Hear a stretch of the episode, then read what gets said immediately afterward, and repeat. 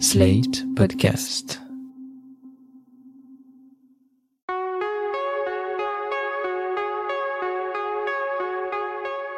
Je m'appelle Thomas Messias, je suis un homme blanc, cisgenre, hétérosexuel, et il a fallu attendre très tard avant que je me demande pour la première fois si j'étais vraiment hétéro.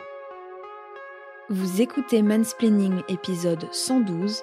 En fait, les hommes hétéros aiment les hommes.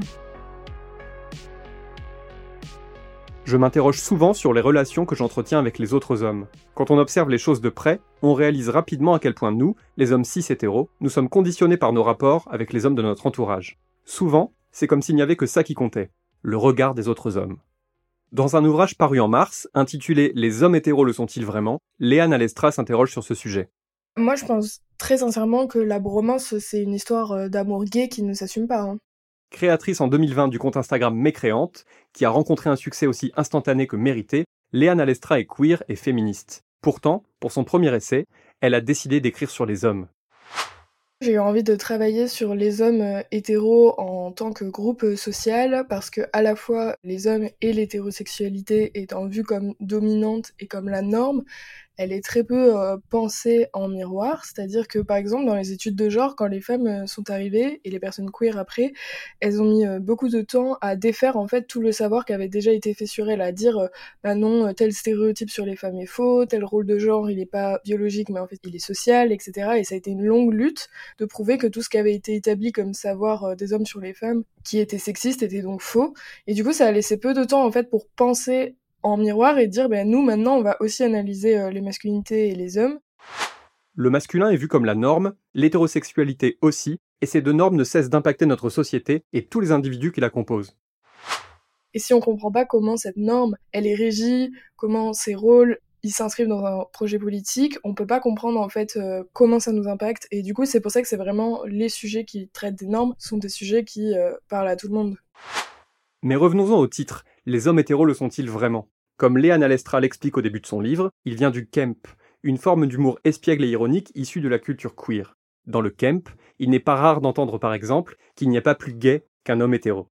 Le titre est clairement là pour secouer, pour amener le lecteur à se poser des questions qu'il ne s'est peut-être jamais posées. Léa Alestra dégage trois types de réactions face à ce titre. La première, c'est des hommes qui vont être curieux de voir euh, des hommes ou d'autres personnes qui vont être curieux de savoir pourquoi je dis ça. Ensuite, la deuxième, ça va être euh, non, moi je ne suis pas gay. Donc là, on voit que le dominant essaye tout de suite de se distinguer du groupe dominé, exactement comme la bourgeoisie, par exemple, a essayé de se distinguer des classes prolétariennes. Bah là, on a euh, non, je ne suis pas avec eux, je ne mange pas de ce pain-là. Vraiment une distinction tout de suite. Et donc là, bravo, vous êtes positif à l'homophobie.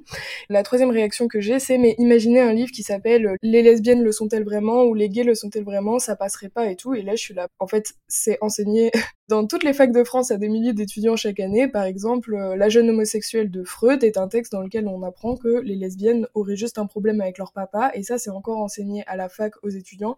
Et je crois pas que ça fait euh, des soulèvements euh, plus que ça. Et en plus de ça, enfin, on peut pas du tout comparer une situation où nous, il y a un an, on nous envoyait encore en thérapie de conversion au fait de pouvoir soi-même sciemment choisir d'ignorer ce livre ou de se poser la question. Nous, en tant que personnes LGBT, on n'a pas eu le choix.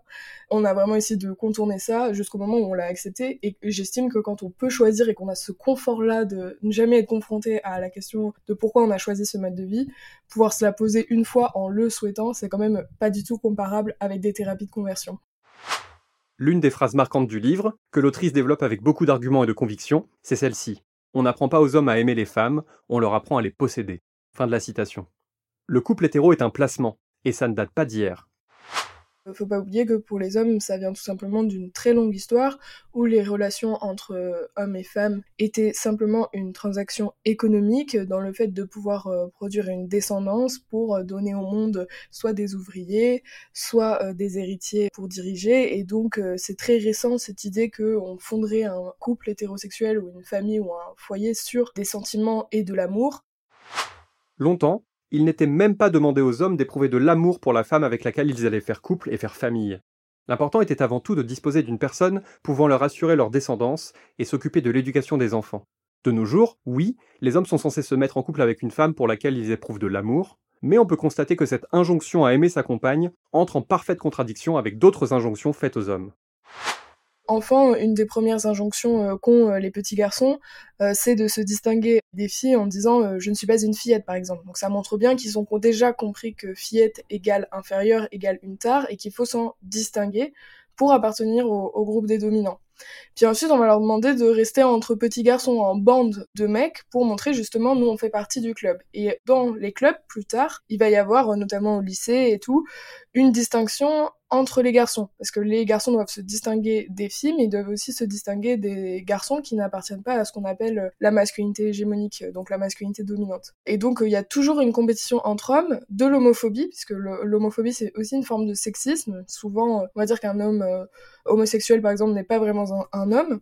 Et donc il y a vraiment ces trois injonctions de il faut qu'ils soient les amants des femmes, alors que depuis tout petit on leur apprend à admirer les grands hommes à l'école, on leur apprend à, éprouver de l'admiration, du désir et de l'intérêt pour les autres hommes, puis après on va leur demander de relationner avec des femmes. Et en même temps, on va leur continuer à leur demander de se distinguer des femmes. Et dans cette distinction, il y a une dévaluation de ce qui est euh, lié aux femmes de près ou de loin. Donc euh, la question, c'est est-ce qu'on peut désirer et aimer ce qu'on a appris à dévaluer, à mésestimer, etc. Et ça me semble très compliqué. Le livre s'ouvre sur un avant-propos qui rappellera sans doute des souvenirs à plus d'un et plus d'une d'entre nous. Léana Lestra y relate sa première relation sexuelle avec un garçon, un fait marquant de son adolescence, mais pas pour les bonnes raisons. Il avait prévu organisé toute une soirée dans le but qu'on ait une chambre tous les deux et tous les invités étaient au courant, tout le monde le savait sauf moi. Quand je suis arrivée, il m'a dit euh, j'ai réservé cette chambre, ce soir on le fait, etc. Et j'avais la pression de tous les invités qui me regardaient parce qu'ils savaient que ce soir euh, j'y allais. Et en fait, euh, moi j'ai explosé de rire pendant toute la durée du rapport sexuel parce que c'était tellement absurde. Je voyais vraiment à quel point c'était une performance, qu'il avait tout appris en regardant du porno mainstream et que vraiment il essayait de cocher des cases tout était une performance et il était en plein apprentissage et je suis même pas sûre qu'il désirait vraiment. Ce qu'il désirait, c'était le faire. Et en fait, juste une fois qu'on a fini, il s'est précipité dans les bras de son meilleur ami pour lui dire, et là, il était heureux, en fait. Là où était vraiment sa vraie jouissance, c'était le fait de dire à l'autre, je l'ai fait. On sait bien que la première fois est un sujet sensible et un moment très particulier, et qu'en parler avec ses amis fait potentiellement partie du rituel, que l'on soit un garçon ou non. Mais chez les hommes, ce genre de comportement est très emblématique de ce qui continuera à se produire par la suite, à tout âge. Les potes passent avant. Bros before hoes, comme l'affirme un proverbe américain très connu, et dont la traduction officielle est les potes avant les putes. Ça s'appelle l'homosocialité ou homosociabilité, terme qui, je cite la définition officielle, décrit les relations fréquentes et régulières entre membres du même sexe qui ne sont pas d'une nature romantique ou sexuelle, telle que l'amitié ou le mentorat. D'ailleurs, les hommes ne semblent pas toujours savoir pourquoi ils relationnent avec des femmes. Léane Alestra en a interrogé des dizaines pour savoir ce qu'ils aiment chez les femmes. Et là, c'était vraiment le silence euh, radio, donc c'était vraiment euh, bah, je sais pas, euh, les formes. Euh, et beaucoup, beaucoup, beaucoup personnes d'hommes interrogés m'ont dit je ne me suis jamais posé la question. Et ensuite, j'ai demandé du coup à des femmes bi et des lesbiennes de m'expliquer pourquoi elles aimaient les femmes. Et là, il y avait vraiment genre parce que il y a un humour que j'aime beaucoup, beaucoup de malice, il y a une intelligence, il y a un regard sur le monde, une sensibilité. Il y, y avait aussi des meufs lesbiennes qui parlaient du corps des femmes et de qu'elles trouvaient que c'était magnifique, mais il n'y avait pas que ça. Bah oui, forcément, les hommes hétéros ne se sont jamais posé la question. Beaucoup pensent être l'humain par défaut, avec l'orientation sexuelle par défaut. Alors pourquoi irait-il questionner ça? Les personnes LGBT+, elles, sont sans cesse invitées à s'interroger sur leurs préférences. On les cuisine pour savoir quand leur est venu leur déclic, et on leur demande si elles sont vraiment sûres de leur orientation sexuelle. Allez donc demander à un homme hétéro si on lui a déjà posé ce genre de questions.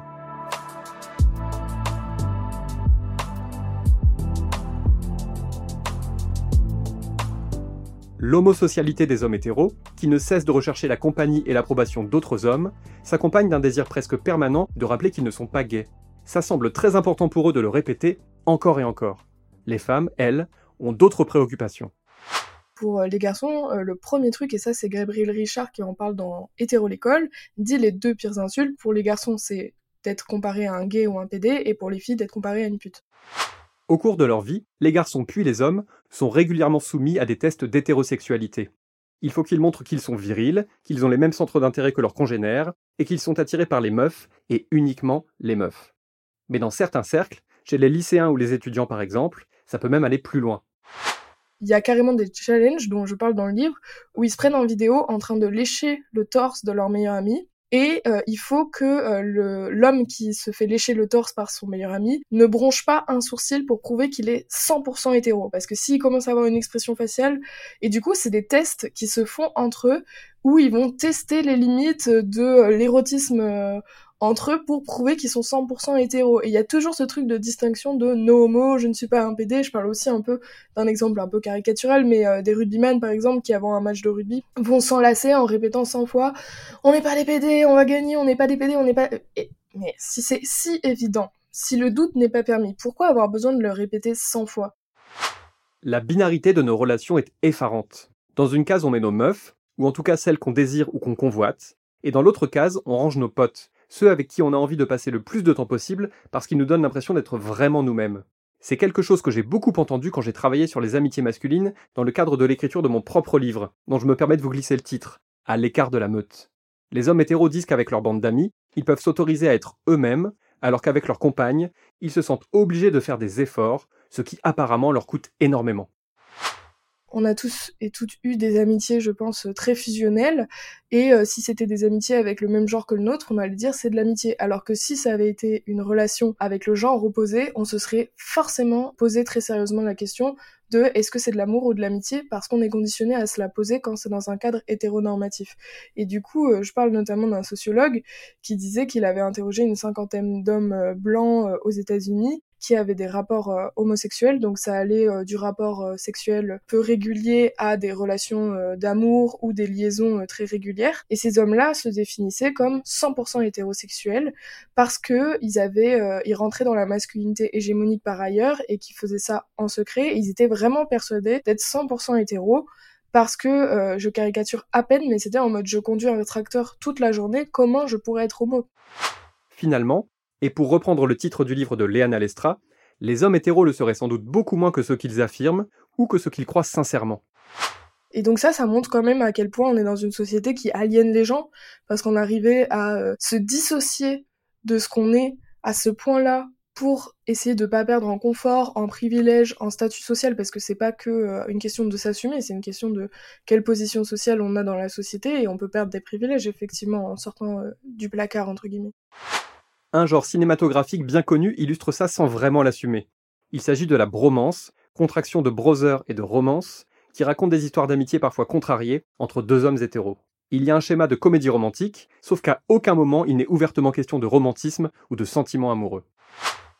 Parce qu'il y a une égalité. Ça, c'est intéressant de dire.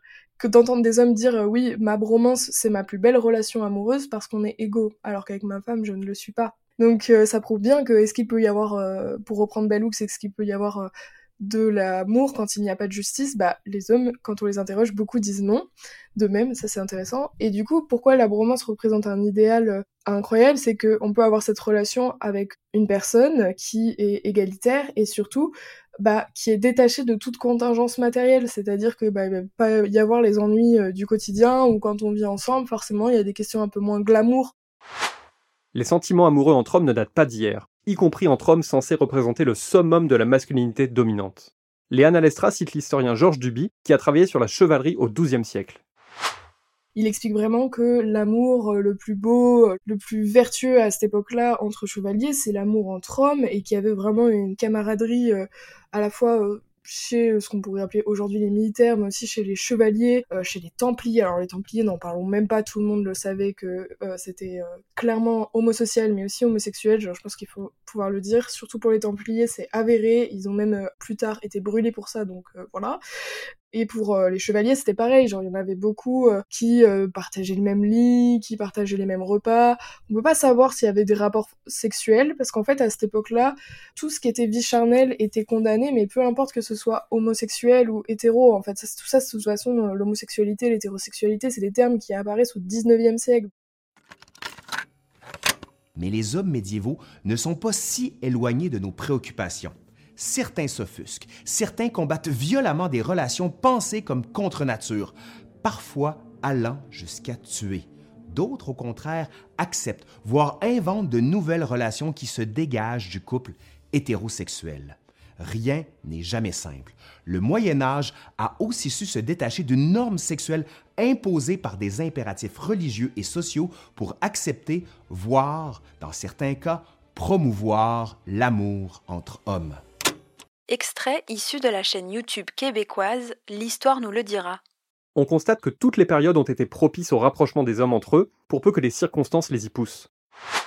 Et euh, ça posait pas de problème, mais ça c'est des choses qui sont restées très tard parce que je parle aussi euh, des internats au 19e siècle où du coup les jeunes étaient euh, les jeunes hommes et les jeunes filles étaient séparés de leur famille, mis dans des pensionnats où ils avaient très peu de, de sources d'amour en fait et bah, les garçons comme ils restaient que entre eux et qu'ils avaient un manque affectif du fait d'avoir été coupés très jeunes de leur famille, de leurs frères et sœurs, de leurs amis, bah, c'était propice au développement d'histoires d'amour euh, entre garçons, d'un côté pour se réconforter, d'un côté parce qu'ils avaient envie d'être ensemble, et ça montre bien que c'est social, quoi. Il suffit qu'on change un peu le cadre et euh, il y a des amours euh, qui naissent dans tous les sens, quoi.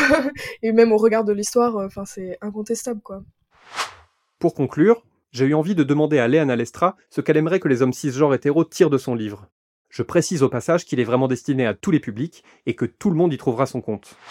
Je suis persuadée que les humains, peu importe, tous les humains ont besoin de reconnaissance, d'amour et de validation des autres. On est des animaux sociaux, c'est comme ça. Donc le problème, c'est qu'aujourd'hui, la validation et la reconnaissance des autres, par exemple, pour caricaturer à mort, quand on est un homme, elle va se retrouver dans le fait d'avoir une grosse voiture, d'avoir une belle femme, comme Leonardo euh, DiCaprio qui sort que avec des mannequins de 20 ans, etc., etc. Donc tout ça, toute notre reconnaissance sociale et notre validation passe par le fait de consommer et aussi de consommer les autres, et donc d'exploiter. Et ce que je dis, c'est qu'il faut qu'on invente des nouvelles façons d'obtenir de la reconnaissance, du lien social et de l'amour qui ne passent pas par le fait d'écraser les autres et par euh, la domination sociale et l'exploitation. Et du coup, ce que je pense être une bonne piste de réflexion, c'est de parler d'amour collectif, d'amour euh, communautaire, mais dans le sens euh, recréer des communautés, recréer du lien social.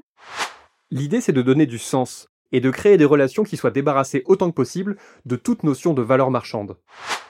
La société capitaliste nous pousse à avoir cette reconnaissance et ce plaisir social juste en consommant et nous isole en euh, nous poussant à avoir du lien que dans la structure euh, papa, maman, enfant, donc la famille nucléaire. Parce qu'en fait, après 40 heures de travail la semaine, on est fatigué, on n'a plus le temps d'avoir les belles amitiés qu'on avait enfant. Et donc vraiment, pour moi, l'urgence, c'est de retrouver du lien social qui ne passe pas par la hiérarchisation et la domination. Et je pense que le combat écologique, par exemple, à nos échelles, parce qu'on a tous du temps, de l'argent, des moyens différents, mais globalement, genre, je pense vraiment que euh, le combat écologique, par exemple, peut être une façon de mettre son énergie créative et sa besoin de reconnaissance dans un projet autre, et que ça peut être une solution très concrète pour trouver de la joie, sortir euh, des logiques de domination et essayer de sauvegarder euh, le monde parce qu'on n'a pas trop le choix, quoi.